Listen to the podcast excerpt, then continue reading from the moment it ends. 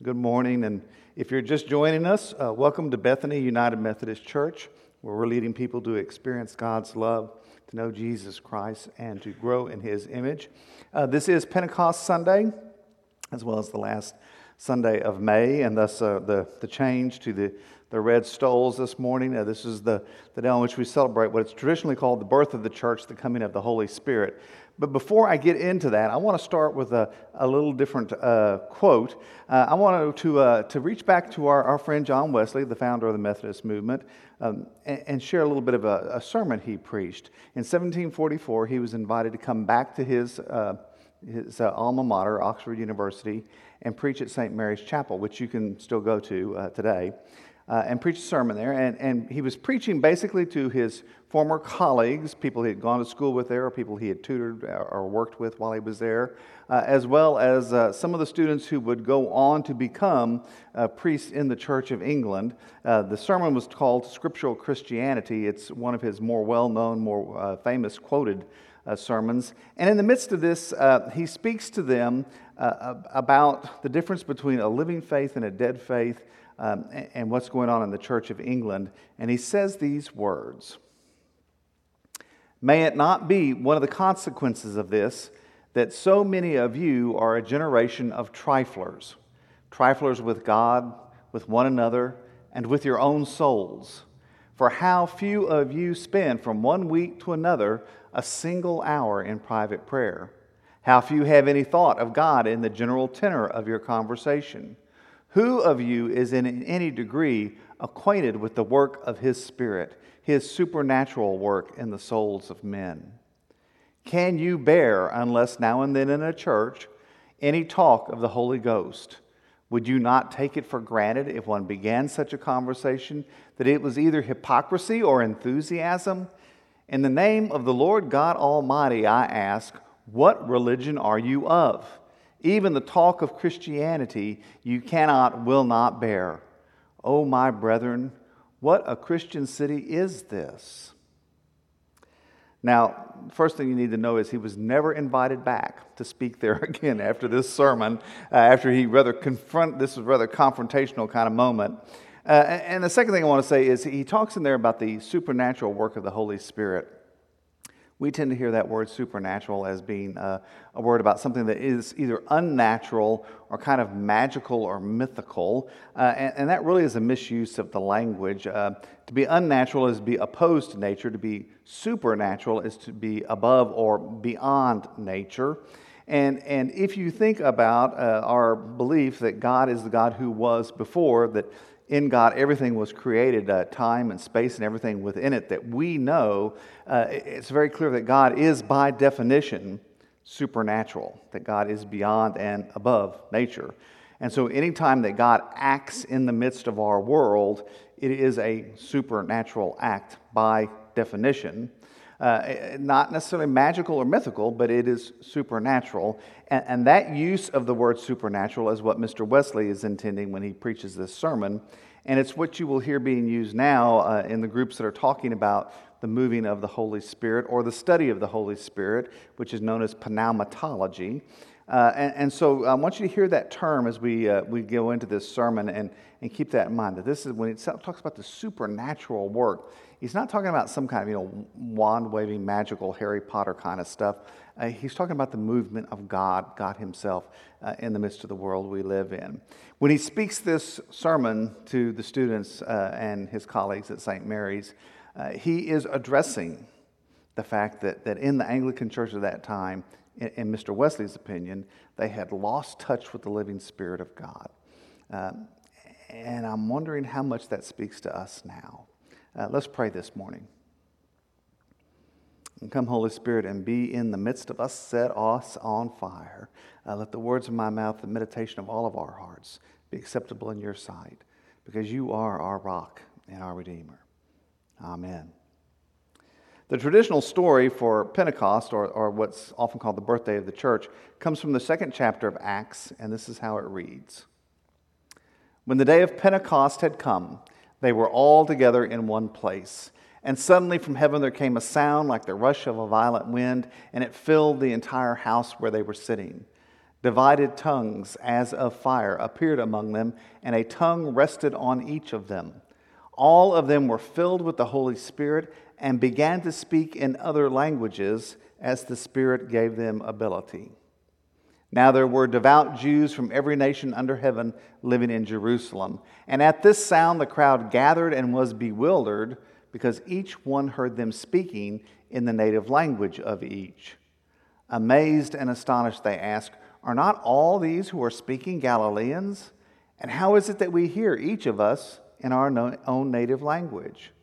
Parthians, Medes, Elamites and residents of Mesopotamia, Judea and Cappadocia, Pontus and Asia, Phrygia and Pamphylia, Egypt and the parts of Libya belonging to Cyrene, and visitors from Rome, both Jews and proselytes, Cretans and Arabs, in our own languages, we hear them speaking about God's deeds of power.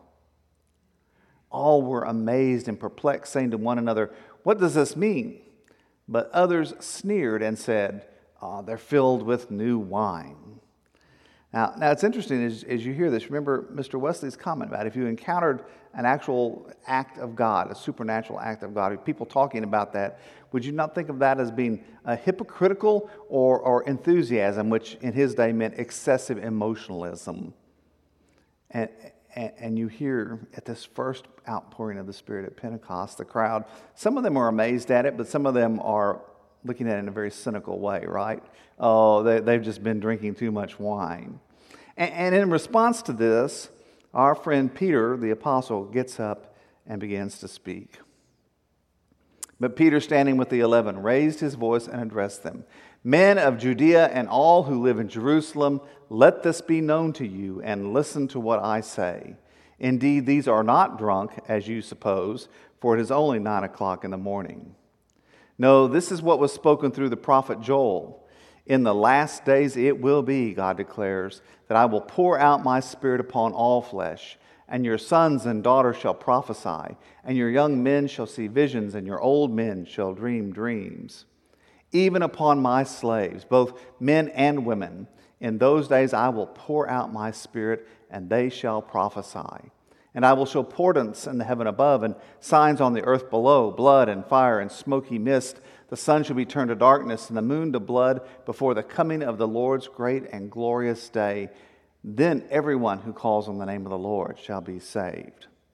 Now, now in that moment in, in Jerusalem, something amazing happens, and, and we usually focus on uh, the speaking in tongues, the, the, the, glossolalia is the technical term, uh, the ability for the disciples uh, all of a sudden to speak in languages they didn't know, and, and, languages that were recognized by all this international crowd that had gathered in Jerusalem for the festival of Pentecost. And we see that, and, and surely that is a sign of the outpouring of the Spirit of God. But I, I want to look at one other place that I see the outpouring of the Spirit of God in here is that it's Peter who gets up to speak. Now remember, this is, this is Peter, the great fisherman. Uh, Peter, who oftentimes uh, opens his mouth and says things he shouldn't. Uh, this is Peter, who sometimes has a short temper. Uh, this is Peter, who under pressure denies knowing Jesus three times. And, and now, in front of this great crowd, he gets up and he says, Men of Jerusalem, uh, listen to me. And he launches into this eloquent recitation of the prophet Joel, and then this speech goes on further. I mean, something amazing has happened to take Peter, the fisherman, and transform him into Peter, uh, the eloquent statesman of the kingdom of God. And what is that? What, what, what, happens? I mean, it's what Jesus has told them what happened back in the beginning of the book of Acts. While staying with them, Jesus ordered them not to leave Jerusalem, but to wait there for the promise of the Father. This, he said, is what you have heard from me. For John baptized with water, but you will be baptized with the Holy Spirit not many days from now. So when they'd come together, they asked him, Lord, is this the time when you will restore the kingdom to Israel? And he replied, It is not for you to know the times or periods that the Father has set by his own authority but you will receive power when the Holy Spirit has come upon you, and you will be my witnesses in Jerusalem, in all Judea and Samaria, and to the ends of the earth. I mean, this, this section of Acts where, where Jesus comes and says, Listen, you're going to receive power when the Spirit comes upon you. Your job right now is just to wait.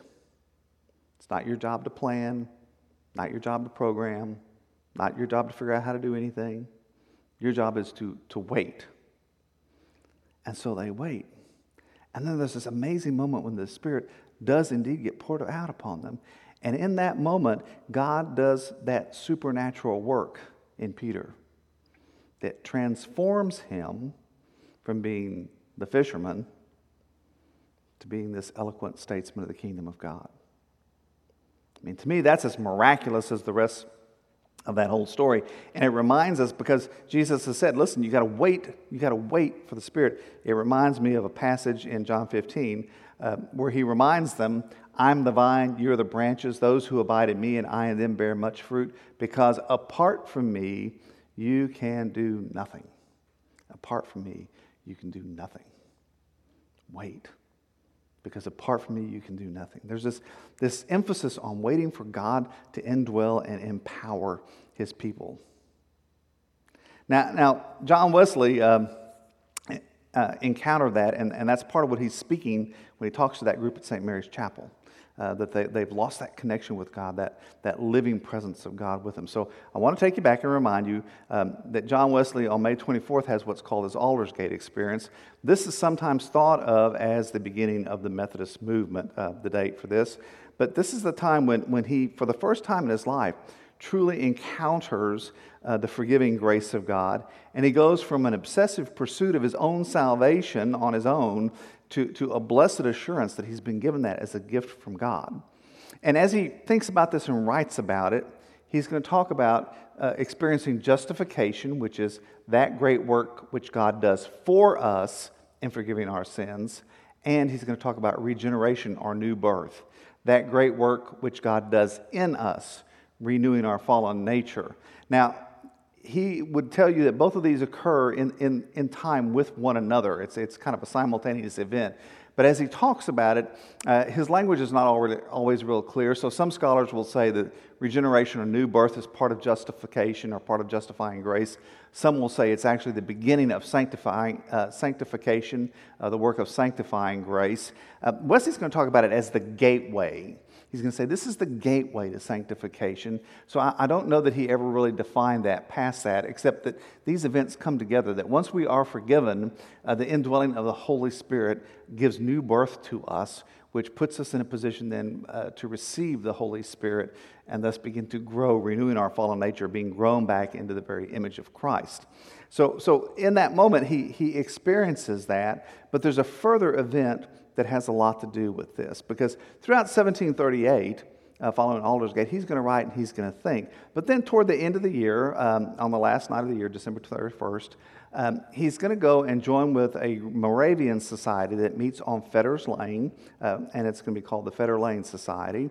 Uh, for a watch night service. Uh, they would, would uh, share a love feast and pray as they waited for the new year to begin. Uh, this is an artist drawing of, of the building, the actual structure uh, that this took place in. Uh, this is what the artist thinks it looks like. Uh, this was replaced later by the Moravian Central Hall, which was destroyed in the bombing of World War II. And so if you go there now, there's a, like an office building with a plaque on the outside of it. Uh, but this is what they thought it looked like, and this is where he went that night of December. And, and this is what happened. Mr. Hall, Hinching, Ingham, Whitefield, Hutching, and my brother Charles were present at our love feast in Fetter Lane with about 60 of our brethren. About three in the morning, as we were continuing instant in prayer, the power of God came mightily upon us, insomuch that many cried out for exceeding joy, and many fell to the ground. As soon as we were recovered a little from that awe and amazement at the presence of His majesty, we broke out with one voice. We praise thee, O God. We acknowledge thee to be the Lord. There's this powerful event that takes place in that moment when Wesley discovers how absolutely necessary the power of the Holy Spirit. Because in Aldersgate, he experiences God's forgiving grace, but it's at Fetter Lane that he is empowered by the Spirit. After Aldersgate, he does a lot of writing and letters. After Fetter Lane, he begins to act. Uh, Some scholars will actually argue that January 1st is the actual birth date of the, Methodist movement because of that. And, it's that moment and that experience of the outpouring of the Holy Spirit uh, that marked Wesley and, and, marked the early Methodist movement, which was often accused of excessive enthusiasm, of being too emotionally overwrought uh, because of these moments that he describes here. And those of you who have been in Pentecostal worship services, if you remember what you experienced there, you'll recognize that many cried out for exceeding joy and many fell to the ground. What is often talked about as being overwhelmed or overcome by the Holy Spirit. Sometimes the language being slain by the Holy Spirit is used. It's this uh, encounter with the very presence of God's Holy Spirit that is so powerful and so overwhelming and so joyous that, that people just kind of go down uh, and for a moment are, are just lost in that place. Uh, so, uh, you know, it sounds very much like what Wesley experienced there is what many of our brothers and sisters have experienced through the years. And, and he understood from that, that from this point forward, that, that everything that created a life of faith relied upon the life and the power of the Holy Spirit. Just, just as Peter had to encounter that Holy Spirit, because without it, you can do nothing. And so later on in his life, as he would write, uh, thinking about his experience at Oxford and thinking about the future of the Methodist movement, he would say, I am not afraid that the people called Methodist should ever cease to exist, either in Europe or America, but I am afraid lest they should only exist as a dead sect, having the form of religion without the power. And this undoubtedly will be the case unless they hold fast the, both the doctrine, spirit, and discipline with which they first set out this kind of understanding that it, it requires all of this, this, this doctrine, it requires discipline, but it requires the Spirit to be present with them in this, to, to enliven the church uh, and to make the church what it is. This is why Pentecost is the birthday of the church. This is why some people argue that Fetter Lane is actually the birthday of the Methodist movement, because this is where the contact was made, if you will, with the Holy Spirit and, and where that power came into the church and things begin to happen.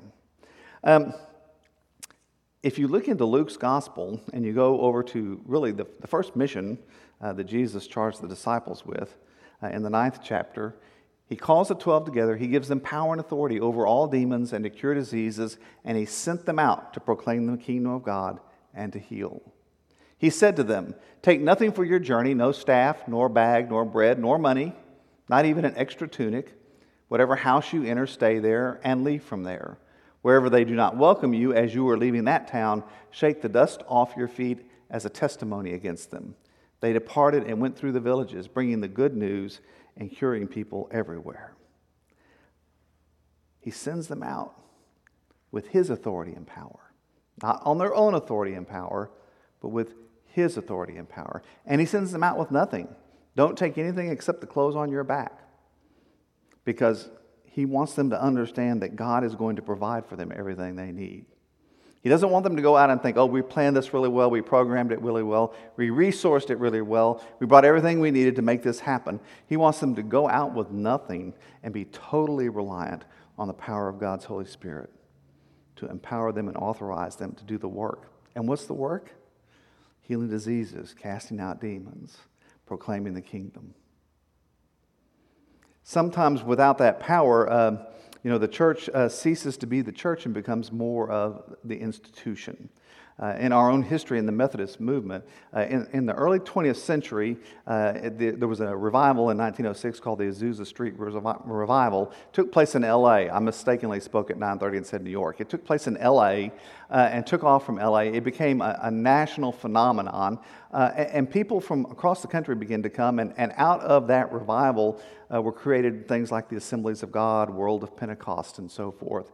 And many of the Methodists who had more Pentecostal leanings uh, ended up joining in those other movements and left behind the Methodists who were not of those leanings. And that more or less marks the beginning of the decline of Methodism in the United States. Uh, because without the power of the Spirit, uh, we tended to become more of an institution. You know, all through these stories, you hear the, the necessity of the power and the promise of God, the, the indwelling of the Spirit to empower us. And all through it, you hear, you know, without us, you can do nothing. Uh, you know, if you think about our history in the world and you think about who we are, uh, you, you recognize that, that, that, history demonstrates this. In the late 19th and early 20th century, there was a movement in Europe and North America called the social gospel. Uh, and it was good people of the church who, who felt like we, we know Scripture, uh, we know Jesus Christ. If we get together and we put our mind to this, we can create a better world. And so they began to work on that, and they created a number of utopian communities, uh, both in the United States and, and in Europe, um, pretty much all of which failed over a period of time. Uh, but they kept working with this and developing this kind of concept of the social gospel. Uh, uh, and then World War I came along and, and we saw the horrors of trench warfare and chemical warfare. World War II followed, and our soldiers walked into the concentration camps of Nazi Germany and experienced that and, and shared their pictures with us. Our, our soldiers went from island to island in the Pacific and sent back pictures from places like Iwo Jima. And they finally arrived in Japan, and, and we saw Hiroshima and Nagasaki after the atomic bombs. And it rattled, it rattled that confidence that had been born of the social gospel. Created a movement called Neo Orthodoxy, but it, but it revived an awareness in us that as well as we plan things, as well as we program things, if God is not in them, inevitably they will be broken and become sinful. I mean, if you think about it, it's, it's the way we tend to work where we tend to want to say, okay, God, thank you. Uh, we understand all this. We got this now. Uh, we, can, we can do this. But, you know, thank you for getting us up to speed, but we got this. Uh, and, and, if you really think about it, it's what Adam and Eve did back in the Garden of Eden. Uh, they were in the Garden of Eden and they saw the tree and saw the fruit was good to eat. And they thought, well, if we eat it, we'll have the knowledge of good and evil, so we'll be like God. So, so, so they ate. We, we, we got this. It's, it's why it's the first time we sin called the original sin you know, we got this, God. We, we don't, you know, thank you. But over and over and over and over in our history, we prove that anytime we think, oh, we've got this, no matter how well it's planned, no matter how well it's programmed, we bring our brokenness and our failures and our sinfulness to it. Without God's life breathing into it, it's so easy for us to end up mired in our own brokenness. So the story of the gospel traces that down. All through Scripture, you see it in the history of Israel, you see it in the people of God over and over and over. Uh, Dr. David Watson, who is the uh, academic dean and vice president of United Theological Seminary. I wrote these words a couple of years ago, and if you go online, you'll hear him saying similar things to this in a number of different recordings. Uh, but I've been present with him in a number of uh, meetings over the past couple of years as, as some of us have begun to think, you know, that, that the Spirit is beginning to, to rattle and move, and that there, we're on the edge maybe of another awakening, maybe something like what happened in the Azusa Street revival. But, but I want you to listen to what Dr. Watson writes. Within many mainline traditions, there is a great fear of our dwindling numbers, our growing irrelevance, and institutional implosion. We therefore develop plans and programs, business plans, dashboards and benchmarks, church growth initiatives, leadership development schemes, and other devices of our own invention as, a way, as ways to curb the ongoing decline among our communities of faith. As a professional administrator, I certainly value well thought out plans, and I understand the importance of strategic institutional initiatives. These are ways of being faithful stewards of what God has given us. And yet, strategy, plans, and programs can never truly achieve church renewal or revive us as believers. Too often, we have functioned as if we are self reliant and self sustaining. We have institutionalized to the extent that we have forgotten our utter dependence upon the power of God. We have relied on endowments, on cultural Christianity, on the cultural significance of the mainline church itself, and we have forgotten the true source of our life. We are driving along in a beautiful 1968 Cadillac, but we've neglected to put gas in the tank. Without the empowering work of the Spirit, we cannot be faithful to our calling to make disciples, to baptize people into faith in Christ, and teach them about life in Christ. Therefore, we cannot exist as the church. all true renewal, renewal in Christ, is simply a demonstration of the Spirit's work. All true revival is the work of God. Therefore, as followers of Christ, our primary task is to pray for the power of the Spirit and discern the work of the Spirit. This is, always has been, and always will be the only hope for any form of the church.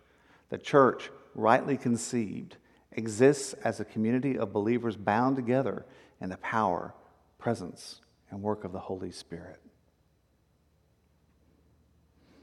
As Watson pins those words, uh, a number of us across the country are coming to agree with him that, that it is time for us to cry out again for an outpouring of the Spirit. As we've been at home during this time of pandemic, I know a lot of people have had time to think about where their lives are and, and what their relationships are at and reflect on all of that. And, and I would invite you, as you are doing that, to invite God's Holy Spirit into that conversation with you. Um, because again, when we think we've got this, we always fail. And, and as we've gone through these past couple of weeks, uh, we've had this tremendous reminder, uh, especially in the last week uh, with the death of George Floyd, that although we've planned and we've programmed and we've educated, uh, hoping to, to combat racism in our country, uh, it, it's still racism and, and fear is, is still very much alive in the midst of us. Um, we still tend to look at people who are different from us in, in color or dress or, or language, but we look at people who are different from us and we tend to see them with suspicion and with fear instead of as brothers and sisters in Christ. And while Watson's accurate that the planning and programming is necessary, I think he's also correct that we need to invite the Spirit into it. So I want to invite you as we move through uh, the next coming weeks of Pentecost to consider how it is you can invite the Spirit to come alive in your life. Uh, if you're not in a small group, whether a Emmaus reunion group or a grow group in the church, I would strongly encourage you to do that as a way to, to connect and get connected uh, with your brothers and sisters as well as with God's Holy Spirit. But I also want to invite you just to, to join with me in praying over and over as we move through these coming weeks. You know, come, Holy Spirit, come. Set our hearts on fire. Because apart from me, Jesus says, you can do nothing. Let's pray.